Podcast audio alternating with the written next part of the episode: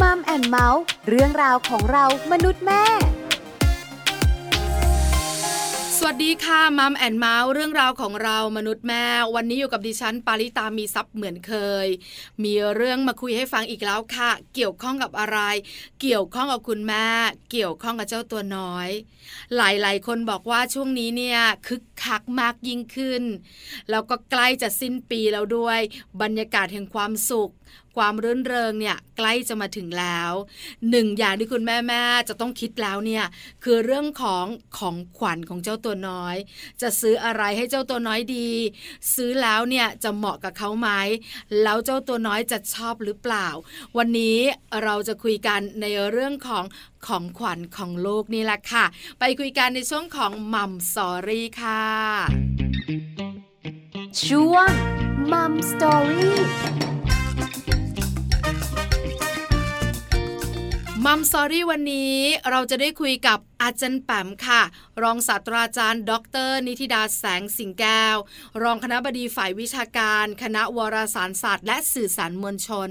มหาวิทยาลัยธรรมศาสตร์ วันนี้อาจารย์แปมจะมีคำแนะนำดีๆ มาบอกคุณพ่อคุณแม่ค่ะ ว่าการเลือกซื้อของขวัญให้เจ้าตัวน้อยนะคะ ควรจะเลือกแบบไหนคำนึงถึงอะไรบ้าง ตอนนี้อาจารย์แปมพร้อมแล้วไปขอความรู้อาจารย์แปมกันเลยค่ะ Mom Story สวัสดีค่ะอาจารย์แปมค่ะ สวัสดีค่ะน้องปลาแล้วก็สวัสดีคุณผู้ฟังที่รักทุกท่านค่ะ วันนี้ Mom and Mouth ได้คุยกับอาจารย์แปมอีกแล้ว ต้องมีเรื่องดีๆ มาฝากกันแอบบอกเล็กๆนะคะ ว่าวันนี้เนี่ยเป็นเรื่องเบาๆ สบายๆ และเป็นเรื่องที่คุณแม่ๆอยากรู้ด้วย ต้องถามอาจารย์แปมค่ะ ว่าวันนี้จะคุยเรื่องอะไรดีคะ ค่ะ เข้าสู่บรรยากาศปลายปีแบบนี้ค่ะน้องปลาไม่อยาก ชวนน้องปลาแล้วก็คุณผู้ฟังคุยเรื่องเครียดๆนะคะ เอาเป็นเรื่องช้อปปิ้งดีไหมคะเพราะว่าใกล้บรรยากาศปีใหม่เนาะนะคะ แล้วก็จริงๆแล้วในแง่ของสถานการณ์บ้านเมืองการติดเชื้อต่างๆ ก็ดูเหมือนจะผ่อนคลายนะคะ แล้วก็ทำให้พวกเราเนาะยิ่งเป็นครอบครัวลูกเล็กเนี่ยนะคะ ก็จะเริ่มแบบพยายามที่จะหามุมที่ทำให้ชีวิตมันมีชีวิตชีวาเพิ่มมากขึ้นน่ะน้องปลาเป็นอย่างนั้นไหมอะจริงค่ะอาจารย์ปามเห็นด้วยมากๆเลย คือถามว่าเรามีีเรื่องเครียดไหมมันก็มีเนอะ บางวันน้อย บางวันเยอะบางวันไม่มี แต่พอถึงบรรยากาศแบบเนี้ย เราก็พยายามที่จะวางเรื่องเครียดไว้ เราก็บอกตัวเองว่ามันถึงเทศกาลแห่งความสุขละ เป็นช่วงเวลาที่เราจะได้ผ่อนคลายละ เราก็จะวางหลาย ๆ อย่าง แล้วก็คิดถึงในมุมน่ารักน่ารักมุมสนุกสนานมุมความสุขอย่างเงี้ยค่ะอาจารย์แปมขาค่ะ น่าจะไม่ต่างจากหลาย ๆ บ้านเลยนะคะ ก็คือจะคิดถึงบรรยากาศของความรื่นเริงเนาะความสนุกใช่ไหมคะ แล้วก็การสังสรรค์การกลับมารวมกลุ่มได้แบบ new normal นะคะ แล้วก็อีกกิจกรรมหนึ่งเนี่ย เป็นไม้ยิ่งคุณแม่ สายตาจะเริ่มมองหาเว็บไซต์เพจ หรือว่าห้างสรรพสินค้าที่เริ่มจะมีโปรแกรมเซลล์ให้เรานะคะยิ่งพอเป็นช่วงใกล้ปีใหม่เนี่ยก็จะเป็นเทศกาลของขวัญนนะคะ เราก็จะรู้สึกว่ามันเป็นช่วงที่เราอยากจะจับจ่ายใช้สอยนะคะ แล้วก็ไม่ใช่ซื้อให้ตัวเองนะส่วนใหญ่ถ้าเกิดเป็นคุณแม่เนี่ยก็มักจะคิดถึงคนรอบข้างคนที่เรารักนะคะ แล้วก็หนึ่งในนั้นเนี่ยเชื่อเลยค่ะว่า จะต้องคิดว่าเอ๊ะเราควรจะซื้ออะไรเป็นของขวัญปีใหม่ให้กับเจ้าตัวเล็กดีค่ะ คิดยาก คิดมาก แล้วก็คิดเยอะนะคะ อาจารย์แปมขาเพราะว่าแต่ละบ้านเนี่ยมีเจ้าตัวน้อยที่มีบุคลิกแตกต่างกัน อย่างบ้านเราสองคนมีเจ้าตัวน้อยคนเดียวเนี่ย ก็ปวดหัวนะ ว่าจะซื้ออะไรดีที่ถูกใจเขา และได้ประโยชน์บ้าง บางบ้านมีลูกสามคนอย่างเงี้ยค่ะอาจารย์แปมคนโตคนเล็กคนกลางมีบุคลิกต่างกัน แล้วจะซื้อของขวัญให้ก็ต้องคิดนะ มีลูกสองคนก็ต้องคิดละแล้วเรื่องของบัตเจตก็สำคัญนะคะฉันแปมขาเรื่องของงบประมาณอะไรต่างๆ เนี่ย คิดเยอะคิดมาก เพราะฉะนั้นเนี่ย อาจารย์แปมถ้าคุยเรื่องนี้ได้แล้วก็เป็นเรื่องที่คุณแม่ๆได้ยิ้มกันแน่ ๆ ค่ะ ค่ะ ถ้าพูดถึงเรื่องบัตเจ็ตเนี่ยจริง ๆ แล้วก่อนที่จะนั่งคิดว่าจะซื้ออะไรเนาะจะต้องดูก่อนว่าในกระเป๋ามีเท่าไหร่นะคะแล้วก็คิดว่าในสัดส่วนเนาะที่เราจะเอามาใช้จ่ายสำหรับการซื้อของขวัญให้กับลูกเนี่ยมันควรจะเป็นเท่าไหร่อย่างไร ซึ่งตรงนี้เข้าใจว่าแต่ละบ้านก็อาจจะมีวิธีการเนาะที่จะบริหารจัดการที่เหมือนกันหรือแตกต่างกันก็แล้วแต่ แต่อันนึงที่เป็นข้อสังเกตพอน้องปลาชวนคุยว่า ถ้าเกิดสำหรับบ้านที่มีลูกหลายคนนะคะค่ะสองคนสามคนหรืออาจจะมากกว่านั้นก็มีนะเดี๋ยวนี้แต่อาจจะน้อยแล้วล่ะ ก็มีคำแนะนำเหมือนกันนะ บอกว่ามันเป็นไปได้ไหมนะ ถ้าเกิดบ้านนั้นเนี่ยคล้ายๆกับว่าคุยกัน แล้วเราซื้อของชิ้นเดียว แต่ว่าได้เล่นกันสามคน คือเหมือนกับว่าเป็นของที่ไม่จำเป็นต้องให้หนึ่งต่อหนึ่งน้องปลานึกออกไหมค่ะคือปกติเวลาของขวัญเนี่ย หลาย ๆ บ้านจะสะท้อนเลยค่ะบอกว่าแหมเข้าร้านสะดวกซื้อนะ ถ้าซื้อให้เจ้าเบอร์หนึ่งแล้วเนี่ยก็ต้องซื้อให้เจ้าเบอร์สองซื้อให้เจ้าเบอร์สามหรือว่าถ้าเกิดเป็นเสื้อผ้านะคะ บางทีถ้าเกิดว่าตัวมันไม่เท่ากันอายุห่างกันเนี่ยแน่นอน คุณแม่บ้านนั้นก็จะเหนื่อยเรื่อง budget ใช่ไหมคะเพราะว่าเท่ากับว่าแทนที่จะซื้อหนึ่งชิ้นเนี่ยเราต้องซื้อถึงสามชิ้นนะคะ ยกเว้นว่าเป็นกรณีที่ของน้อง ๆ เนี่ยได้รับมรดกตกทอดมาจากรุ่นพี่ก็จะประหยัดได้ แต่ว่าในเรื่องของการซื้อของขวัญในโอกาสเศษเนี่ย ส่วนหนึ่งก็มีแนวคิดเหมือนกันยิ่งการรัดเข็มขัดในปัจจุบันกันน้องปลาว่า เราเหมือนกับเราคุยกันอะเราให้ของขวัญเนี่ย มันสอนเด็กด้วยอะว่ามันไม่ใช่แค่ของขวัญเอามา entertain ให้เรามีความสุขเนาะแต่ว่าของขวัญเนี่ยมันเป็นเครื่องมือที่ทำให้ลูกได้ เรียนรู้ความสามัคคี เรียนรู้เรื่องการแบ่งปัน เพราะว่ามันก็ต้องแบ่งปันกันเล่นใช่ไหมคะผลัดกันเล่น แล้วก็รวมถึงของขวัญบางชิ้นเนี่ยถ้าเกิดเป็นเกม เป็นอะไรก็ตามที่มันต้องใช้การรวมหมู่อะเป็นทีมเวิร์กในการเล่นด้วยกัน อันนี้ก็อาจจะเป็นอีกเทคนิคหนึ่งที่ แต่ละบ้านก็อาจจะลองเอาไปใช้ได้ค่ะน้องปลา น่าสนใจมากๆเลยนะคะ คุณแม่ๆหลายๆคนอาจจะนึกไม่ถึง ว่าจริงๆแล้วเนี่ยของขวัญหนึ่งชิ้น เล่นได้หลายคน แล้วลูกๆของเราก็เล่นด้วยกันได้ ที่สำคัญสอนให้เขาเรียนรู้เรื่องการสามัคคีได้ด้วย นี่แค่เป็นน้ำจิ้มเริ่มต้นนะคุณแม่ๆเริ่มจะอมยิ้มแล้ว ไปต่อดีกว่าค่ะอาจารย์แปมขาแล้วแบบนี้เนี่ยเราจะมีหลักในการเลือกของขวัญแบบไหนอย่างไร ลูกคนเดียวลูกหลายคน งบประมาณอืมอีกอะค่ะ อาจารย์แปมค่ะ หลายปัจจัยนะคะที่คุณแม่จะต้องคิดเนาะแต่เชื่อไหมว่าแปลกตรงเนี้ยปกติคุณแม่เนี่ยจะเป็นคุณแม่บ้านที่คิดเยอะเรื่องเงินเนาะแต่ค่ะพอเป็นเรื่องซื้อของให้ลูกเนี่ย ส่วนใหญ่เหมือนตกม้าตายจริงคือเรามักจะจ่ายง่ายจ่ายคล่องไม่ทราบน้องปลาคุณผู้ฟังเป็นแบบนั้นหรือเปล่า คิดว่าคุณผู้ฟังหลายท่านที่เป็นบรรดาแม่ๆรวมถึงปลาด้วยติ๊กถูกข้อนี้ค่ะอาจารย์ปาม ไม่รู้เป็นอะไรเหมือนกันนะ ถ้าเป็นเรื่องของตัวเอง เรื่องของสามี หรือเรื่องในบ้านเนี่ย โอ้โห รัดเข็มขัดกันน่าดู นั่งคุยกันค่อนข้างเยอะกว่าจะซื้อของได้แต่ละอย่าง หรือไม่ตัวเองอะตอนที่ยังโสดค่ะอาจารย์ปามช้อปปิ้งก็คิดน้อยนะพอเรามีครอบครัวเนี่ยช้อปปิ้งก็ต้องคิดเยอะอะไรจำเป็นไม่จำเป็น แต่เป็นของลูกเนี่ยทำไมเราจ่ายง่าย บางทีพ่อเขายังบอกว่า คิดบ้างปะเนี่ย ตกลงกับลูกแล้วเนี่ย ตกลงยอมใช่ไหมแล้วของบางชิ้นดูไร้สาระค่ะอาจารย์แปมแต่เราก็ซื้อเออ มันเป็นแบบเนี้ย เราก็ไม่รู้ว่ามันเกิดอะไรขึ้นเหมือนกัน แต่ส่วนใหญ่น่าจะคล้ายกันค่ะ ค่ะน่าจะคล้ายกันค่ะ ดังนั้นวันนี้นะคะ มีหลาย ๆ หลักคิดนะคะ เอามาเตือนไปโดยเฉพาะคุณแม่เนาะว่าเวลาที่เราจะซื้อของขวัญให้ลูกนะคะ ยิ่งเป็นเทศกาลปีใหม่กำลังจะเข้ามา หรือว่าจะเป็นเรื่องของวันเกิดหรือวันพิเศษอะไรก็แล้วแต่นะคะ เราก็มักจะ ใช้ของขวัญเนาะเป็นตัวแทนแลกความรู้สึกนะคะ แต่ในความเป็นจริงแล้วเนี่ยในคำว่าของขวัญก็ไม่ได้แปลว่า จะต้องเป็นของที่ต้องใช้เงินซื้อเสมอไปนะคะ ยิ่งเราโตขึ้นโตขึ้นเนี่ยเราจะทราบได้เลยว่าไอ้ความหมายของคำว่าของขวัญนะบางครั้งเนี่ยแค่เวลาที่มีอยู่ให้กันเนาะหรือว่าโน้ตเล็ก ๆ การ์ดเล็ก ๆทำเองนะคะ หรือว่าการที่เราได้ใช้เวลานะคะหรือว่าทำอะไรเป็นกิจกรรมพิเศษด้วยกัน ตรงนั้นก็เป็นของขวัญของครอบครัว ซึ่งสามารถที่จะทำให้มันเกิดขึ้นได้โดยที่ไม่ต้องเสียสตังค์แต่ถ้าเกิดวันนี้เนี่ยแน่นอนว่าสิ่งที่เราจะคุยอาจจะเป็นกลุ่มของของขวัญที่ต้องเสียสตังค์สักหน่อยนะคะค่ะมันก็จะมีหลักคิดค่ะ ซึ่งอันนี้ขออนุญาตเอาแนวคิดนะคะ มาจากทางโรงพยาบาลมานารมนะคะ ซึ่งก็อาจจะเกี่ยวข้องกับเรื่องของสุขภาพจิตเด็กและวัยรุ่นนะคะ เป็นหลักแล้วก็พูดถึงหลักการในการซื้อของขวัญ ซึ่งถ้าโดยส่วนตัวคิดว่าเป็นกรอบที่น่าสนใจค่ะน้องปลาเลยเอามาชวนคุย เราไปเริ่มกันที่ข้อแรกเลยนะคะ อันนี้ตรงกับที่น้องปลาพูดเมื่อกี้ คือสำคัญเลยคุณพ่อคุณแม่ต้องคิดนะคะ ว่าก่อนซื้อของขวัญเนี่ยต้องถามตัวเองเลยว่าไอ้ของที่จะซื้อเนี่ยชิ้นนี้นะคะ ไม่ว่าจะเป็นของเล่นหรืออะไรก็แล้วแต่เนี่ย มันมีประโยชน์หรือเปล่า คือคำว่าประโยชน์เนี่ยมันคิดได้หลายแบบเนาะประโยชน์ในแง่ของความสนุกจริงๆก็เป็นประโยชน์ละ แต่ถ้าเกิดว่ามันเป็นความสนุกเพียงอย่างเดียว แต่ว่าไม่ได้ให้อะไรอย่างอื่นเลย ยกตัวอย่างเช่นเกมเกมกด นะคะ เกมคอมพิวเตอร์นะคะ หรือว่าเดี๋ยวนี้มันมีอะพวกของเล่นเด็ก ๆ ที่มันเป็นพวกกดแล้วมันมีเสียงมีไฟพวกเนี้ยแล้วราคาไม่ถูกราคามันจะค่อนข้างแพงสำหรับกลุ่มของเล่นพวกนี้นะคะ ไม่ใช่หลักร้อยบางทีเป็นหลักหลาย ๆ พันก็มีนะคะเพียงแค่สามารถหมุนได้หรือว่ากดแล้วมีไฟหรือว่าเลื่อนได้อะไรแบบนี้ ซึ่งตรงนี้เนี่ยก็จะต้องชวนกันคิดสักนิดนึงอะค่ะว่ามันอยู่ภายใต้ คำจำกัดความของคำว่ามีประโยชน์เนาะได้คุ้มค่าหรือเปล่าละกันนะคะ เพราะว่ามันก็คือสตางค์ของเราที่เสียไป หรือบางคนเนี่ยใช้วิธีถ้าลูกเริ่มโตขึ้นมาหน่อยเนาะคือซื้อโทรศัพท์มือถือให้ มีสมาร์ทโฟนให้ ถ้าตรงนี้เนี่ยถามว่ามีประโยชน์ไหมก็อาจจะมีประโยชน์ใช่ไหมคะในแง่ของการติดต่อสื่อสารนะคะหรือว่าใช้ในการเรียนนะคะหรือเขาติดต่อกับเพื่อนบ้าง แต่ว่าถ้ายังไม่ถึงวัยที่ควรจะมีน้องปลา เราก็อาจจะเล็งเห็นถึงโทษมากกว่าประโยชน์นะคะ ที่ลูกเราจะ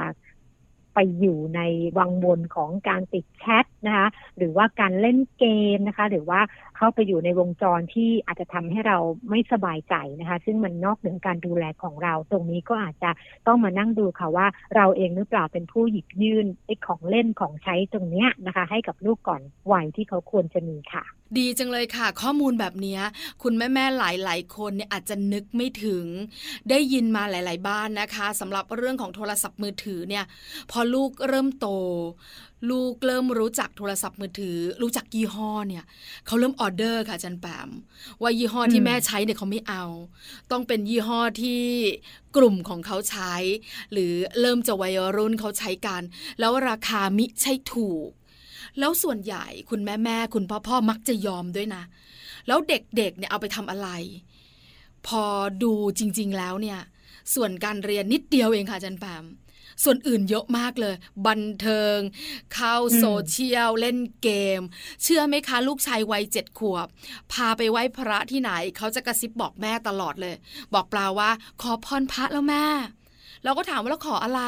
ก็บอกพระท่านว่าขอให้แม่ ยอมให้เล่นเกมเสียเงิน ดูฉันแบบคือเราคิดในใจว่า เออเด็กจริง ๆ เนาะในหัวนี่มันวนอยู่แต่เรื่องเดียว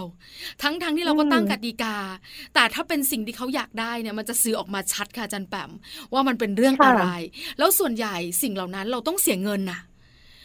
มันก็เลยต้องคิดค่อนข้างเยอะว่าเสียไปแล้ว ลูกได้ประโยชน์อะไร แล้วมันมีโทษมากน้อยขนาดไหน ข้อนี้สำคัญมาก แต่ความรักมันบดบังค่ะจันแปม ส่วนใหญ่เข้าใจเลยค่ะ คิดได้ไหมคิดได้ แต่จ่ายไหมจ่าย เออเนอะ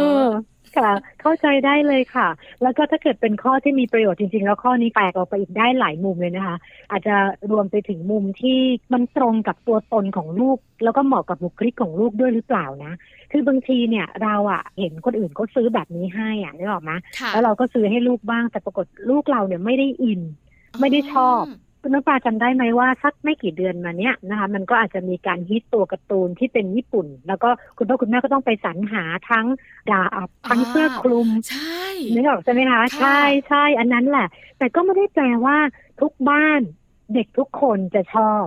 แต่ว่าเราเนี่ยมโนเอาเอง เราคิดเอาเองคือเห็นบ้านอื่นชอบเนี่ย พอมันเป็นของที่มีความต้องการมากกว่าของที่มีขายเนี่ย ราคาก็จะสูงบางคนถึงขนาดต้องโอ้ไปสรรหามา เพราะว่ามันก็ไม่ได้หากันง่ายเนอะอยู่ช่วงหนึ่ง แต่พอซื้อมาแล้วปรากฏว่าลูกไม่อิน คือเขารู้สึกว่า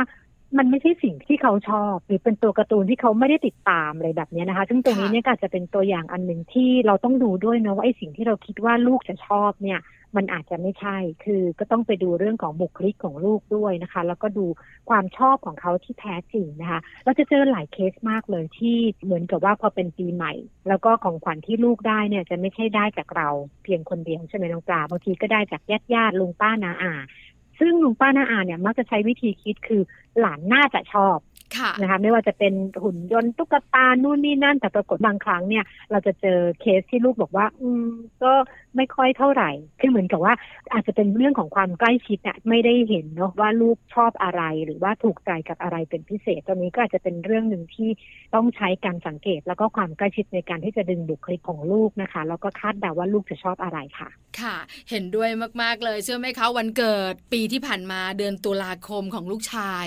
ญาติญาติก็อย่างที่อาจารย์แปมบอกเลยบรรดาป้าป้าบรรดายายยายตาตาเนี่ยก็จะต้องคิดละว่าหลานชอบอะไร คุณป้าท่านหนึ่งซื้อน้องบองอาจารย์แปมเห็นไหมคะตอนนี้ที่เป็นน้องบองเป็นกระบองเพชรอะค่ะ แล้วมันจะพูดตามเราแล้วจะเต้นได้แล้วก็ซื้อมาให้หลานด้วยสีหน้าอิ่มเอิบว่าหลานต้องชอบเพราะมันน่ารักมันสนุกมันฮามันคำอ่าแล้วมีเพลง Happy Birthday ด้วยอะไรอย่างเงี้ย ถึงเวลาหลานก็หยิบมาแล้วก็เล่นประมาณ 5 นาทีแล้วมันก็วางทิ้งไว้โอ้โถน่าสงสารทำร้ายใจมากๆเลยนะคะแล้วไปกระซิบบอกเขาด้วยนะ ว่าวันหลังอะป้า ขอลดนะป้า เราก็บอกว่าสงสารป้าด้วยความที่ป้าคิดเองว่า อันนี้มันกำลังฮิต แล้วคนเนี่ยเขาก็ซื้อกันเยอะ หลานต้องชอบ เพราะมันแบบดูกลโอยอะไรอย่างเงี้ยเหมาะกับเด็กผู้ชายวัยของแบบหลานตัวเอง อันนี้เศร้ากลับไปหลายรายมากๆ หลายหลายปีใช่ไหมคะจันแปมซื้อทุกปีเลยนะ คุณป้าท่านเนี้ย ไม่ตรงใจหลานสักปีอะก็มีแบบนี้เห็นใจคุณป้าค่ะ แต่ว่าก็เห็นความน่ารักเนาะคือคือคุณป้าก็อยากจะดูแลอยากจะเอาใจนะคะ ซึ่งตัวนี้คุณแม่จะต้องคอยแบบเหมือนกระซิบคุณป้า เป็นพรายกระซิบล่วงหน้านะคะ ก็อาจจะช่วยได้ตรงนี้ อีกอันหนึ่งที่น่าสนใจค่ะเป็นมุมในกลุ่มของมีประโยชน์เหมือนกันก็คือว่าบางครั้งเนี่ยเราซื้อของขวัญให้เด็กเนี่ย แต่เราซื้อไม่ตรงตามช่วงวัยคือล้ำเกินไป ถ้ายกตัวอย่างง่ายๆนะ พวกตัวต่อหรือว่าเลโก้เนี่ยน้องปลาสังเกตนะว่าเขาจะมีการกำหนดอายุ ถ้าเกิดว่าเป็นกลุ่มเด็กไปเลยอย่างเงี้ยเขาก็จะเป็นเลโก้ที่มันเป็นอันใหญ่ๆใช่ไหมคะที่เรียกว่า Duploเนาะแต่ว่าพอเกิดโตขึ้นมามันก็จะมีความเล็กลงเล็กลงนะคะ แล้วก็ไอ้การต่อต่างๆ มันก็มีความละเอียดขึ้น ซึ่งถ้าเกิดเป็นตัวต่อพวกเนี้ยเขาจะมีการกำหนดอายุใช่ไหมคะเช่นแบบอะศูนย์ถึงสามสามถึงหกหกถึงเก้าเก้าขึ้นไปอะไรพวกนี้ ซึ่งบางทีเวลาเราซื้อของขวัญให้เด็กเนี่ย นะยิ่งถ้าเกิดว่าเป็นญาติญาติซื้อเนี่ยมักจะเจอปัญหาคือซื้อมาไม่ตรงช่วงวัยเขา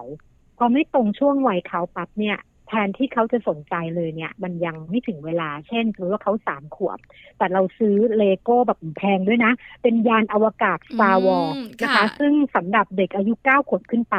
แบบนี้เนี่ยยังไงก็ไม่รอด เพราะว่าในแง่ของตัวสามขวบเนี่ย ไอ้ตัววิธีการที่เขาจะ enjoy นะ กับการเล่นเนี่ย มันจะเป็นคนละแบบกับการต่อเลโก้ที่มีชิ้นส่วนเป็นห้าร้อยหกร้อยหรือเป็นพันชิ้น มันเหมือนกับว่ามันไม่แมทช์กับช่วงวัยในขณะที่บางทีญาติญาติที่ไม่ค่อยเจอกันนานๆเวลาซื้อของมาให้ลูกเนี่ย จะซื้อของที่ต่ำกว่าช่วงวัย เช่น ลูกเราสมมติว่าเจ็ดขวบเจ็ดขวบแปดขวบเนี่ยจริงๆแล้วค่อนข้างโตละเล่นของเล่นแบบที่เป็นเด็กโตได้ละนะคะ แต่ว่าคุณลุงคุณน้าสะพ้ายที่นานๆเจอทีเนี่ยยังไปซื้อของขวัญที่มันเป็นอย่างคุยกันเมื่อกี้คือกดปุ่มแล้วมีเสียงนะคะ หรือว่าเป็นหุ่นยนต์เดินได้เนี่ย ซึ่งถ้าเป็นวัยเจ็ดแปดขวบเนี่ยอาจจะไม่อยู่ในความสนใจเขาแล้วนะคะ ตรงนี้ก็อาจจะเป็นการแมทช์นะคะเรื่องของ การมีประโยชน์นะคะ แล้วก็เรื่องของช่วงวัย แล้วก็เรื่องของความเหมาะสม แล้วก็พัฒนาการควบคู่กันไปด้วยค่ะน้องปลาแอบเสริมอาจารย์แปมนิดนึงเนี่ยนะคะ มีบางครอบครัว โดยเฉพาะครอบครัวของปลาเนี่ยนะคะ ที่คุณพ่อ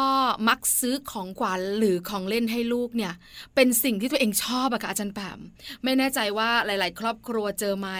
อย่างสามีของปลาเนี่ย ชอบเครื่องบินที่เป็นเครื่องบินบังคับอะค่ะลำเล็ก ๆ อย่างเงี้ยที่บังคับขึ้นลงอะไรเงี้ยแล้วก็ชอบโดรน ก็จะแบบอยากเล่น แต่ตัวเองเนี่ยซื้อมาเล่นเดี๋ยวเมียจะบน่นอ่าปลาต้องบ่นแม่ ก็เลยซื้อที่มันแบบว่าไม่ได้มีฟังก์ชันอะไรเยอะ ราคาอาจจะไม่สูงนัก แล้วก็บอกว่าซื้อมาให้ลูกแล้วลูกอะ่ะ ตอนนั้นห้าขวบค่ะจันปามโดรนเนี่ยเขาบังคับอะไรยังไม่ค่อยได้หรอกเขาไม่เข้าใจมันหรอก อย่างเครื่องบินบังคับที่เล็ก ๆ อย่างเงี้ย ขึ้นลงขึ้นลงหน้าหลังเดี๋ยวมันก็พัง แต่พ่อเนี่ยอยากเล่น ก็เลยซื้อมาให้ลูกเหมือนเล่นด้วยกัน ถึงเวลาก็เห็นวางทิ้งไว้ไม่ได้เล่น แล้วเขาจะหยิบมาเล่นอีกทีหนึ่งตอนเขาประมาณ7จ็ถึงแขวบแบบเนี้ยเขาเริ่มเข้าใจมันละ เพราะฉะนั้นเนี่ยมีหลายบ้านเหมือนกันที่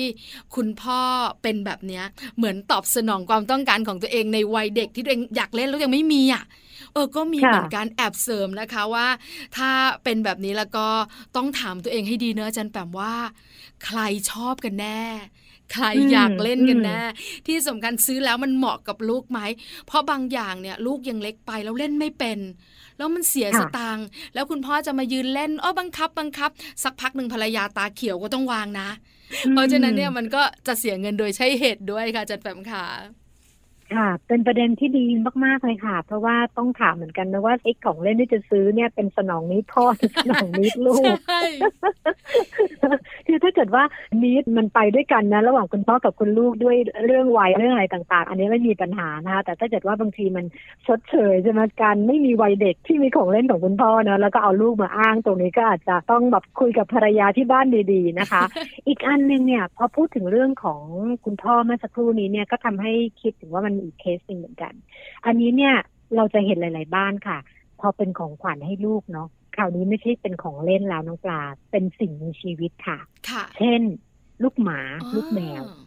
ผูกโบมาให้ลูกก็อู้ดีใจมีความสุข แต่ปรากฏว่าคนเลี้ยงไม่ใช่ลูกนี่หรอกนะคือ ตรงเนี้ยน่าสนใจนะคะ แล้วก็น่าจะทำความเข้าใจมาก ๆ เลยนะคะ ว่ายิ่งถ้าเกิดว่าเป็นการซื้อน้องหมาน้องแมวนะคะ สิ่งมีชีวิตต่างๆ เนี่ย คือมันไม่ใช่แค่สนองความต้องการเพียงฉับพลันอะแต่ว่ามันคือวิธีการที่ทำให้ลูกต้องรู้ด้วยว่ามันต้องเป็นความรับผิดชอบ มันต้องเป็นเรื่องของวินัยใช่ไหมเรื่องของอาหารการกินนะคะ ของหมาของแมวนะการพาไปหาหมอตาม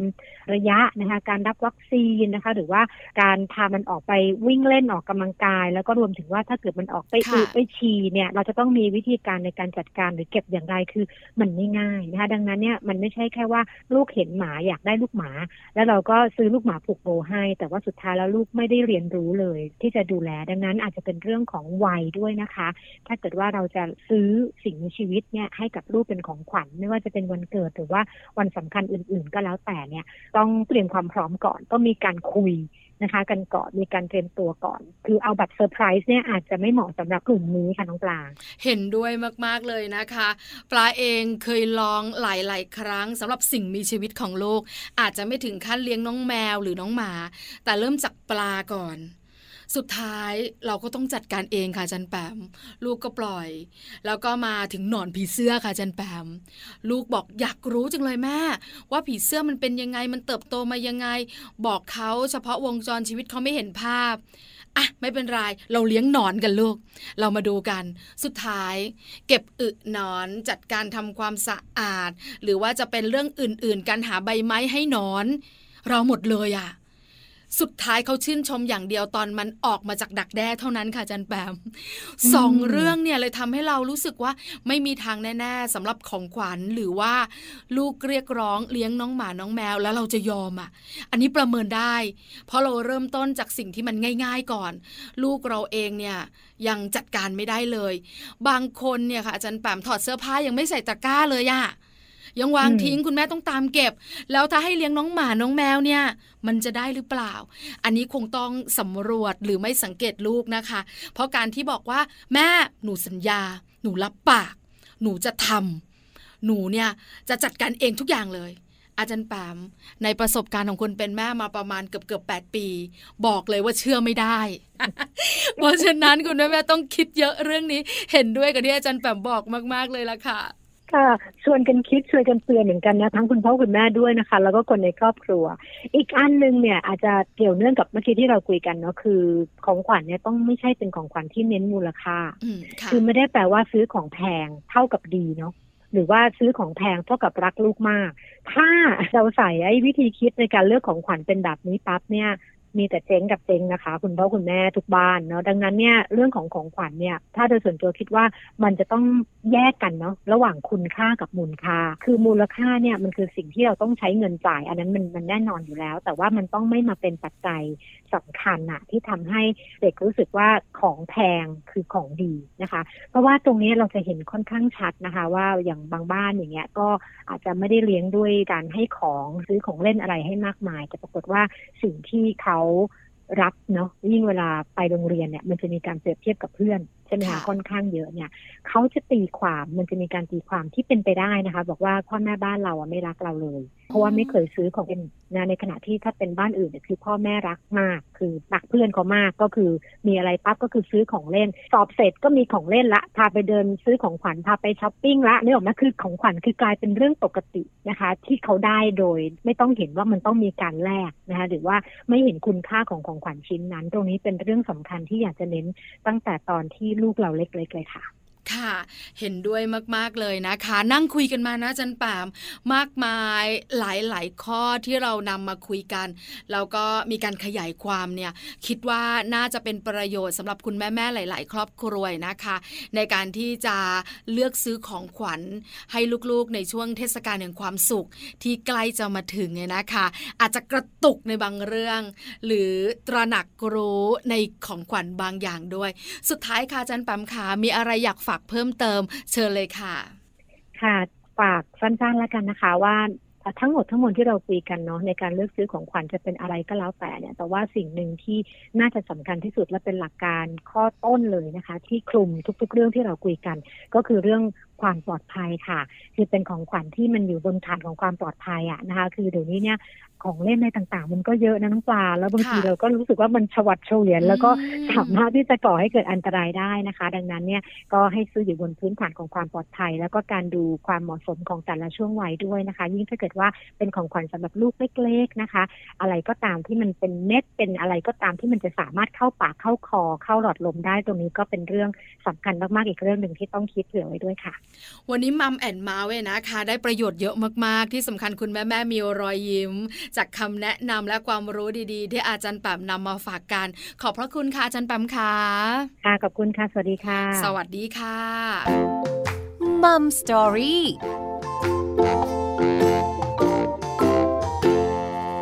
อบพระคุณอาจารย์แปมค่ะ รองศาสตราจารย์ ดร นิติดาแสงสิงแก้ว รองคณะบดีฝ่ายวิชาการ คณะวารสารศาสตร์ และสื่อสารมวลชน